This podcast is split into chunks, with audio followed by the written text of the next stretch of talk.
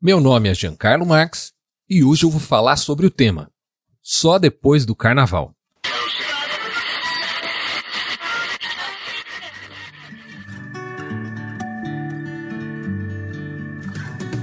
Você está ouvindo da Crentaços Produções Subversivas.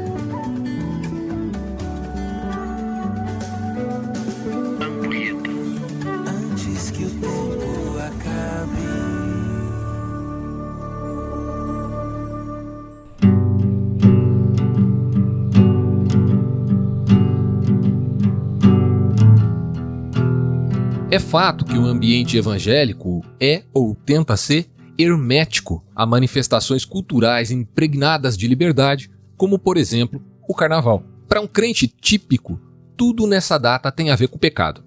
A dança, o ritmo, o figurino, os corpos à mostra, os temas. Não raras vezes o grupo do WhatsApp da igreja fica eufórico quando algo dá errado no desfile das escolas de samba. Seja um equipamento que falha, uma alegoria que se desmancha no meio da passarela ou até mesmo um carro que, desgovernado, atinge alguém. É um tipo de revanchismo em que se comemora o menor deslize. E a custo de quê? Não obstante, o carnaval tem uma influência direta na nossa vida de crente e nos conduz a um pecado que pouco tem a ver com os impulsos instintivos da promiscuidade sexual. Eu me refiro aqui ao pecado da procrastinação. Afinal, o Brasil só começa a trabalhar depois do carnaval. E ainda que a gente seja muito rápido para chamar de mundano um evangélico que decide eventualmente curtir a folia nesses dias de carnaval, o nosso pecadômetro parece silenciar para aquele irmão que reproduz o discurso e a prática de postergar seus compromissos mais importantes para só depois do fim da festa. O carnaval é uma festa criada para antecipar o período de contrição da quaresma que por sua vez precede a celebração da Páscoa. Então não dá para esperar encontrar na Bíblia instruções objetivas sobre o comportamento de um discípulo de Jesus diante desse evento. Ainda assim, eu não consigo ignorar a ligação entre uma certa instrução de Tiago, irmão de Jesus, e esse costume que temos de protelar as mudanças mais urgentes usando o carnaval como pretexto. Tiago 4, de 3 a 17, diz assim: Prestem atenção, vocês que dizem Hoje ou amanhã iremos a determinada cidade, ficaremos lá um ano, negociaremos ali e teremos lucro. Como sabem o que será da sua vida amanhã? A vida é como a névoa ao amanhecer.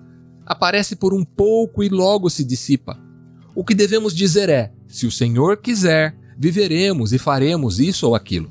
Caso contrário, estarão se orgulhando de seus planos pretensiosos. E toda presunção como essa é maligna.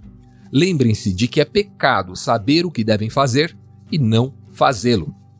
Aqui o engano é duplo. Primeiramente, porque não temos gerência sobre todas as possibilidades que o amanhã nos reserva.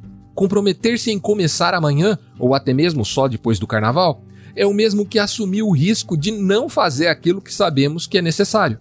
Em alguns casos extremos, podemos até imaginar que estamos de certo modo contando com essa possibilidade de que algo aconteça para que a gente não precise se mover ou se esforçar para cumprir a tal promessa.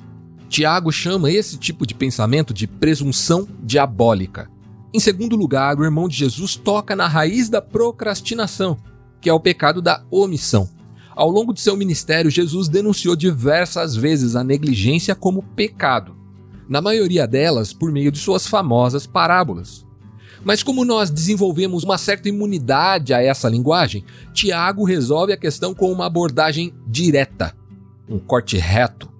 Se você sabe o que é certo e não o faz, isso é pecado.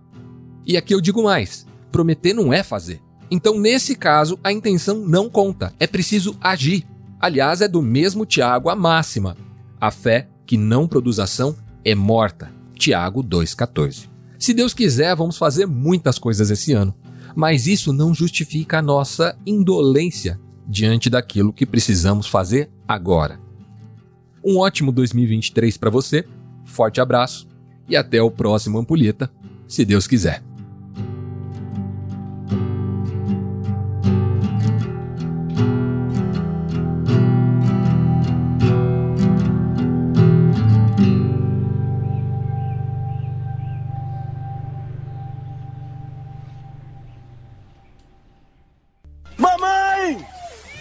Deus, mamãe!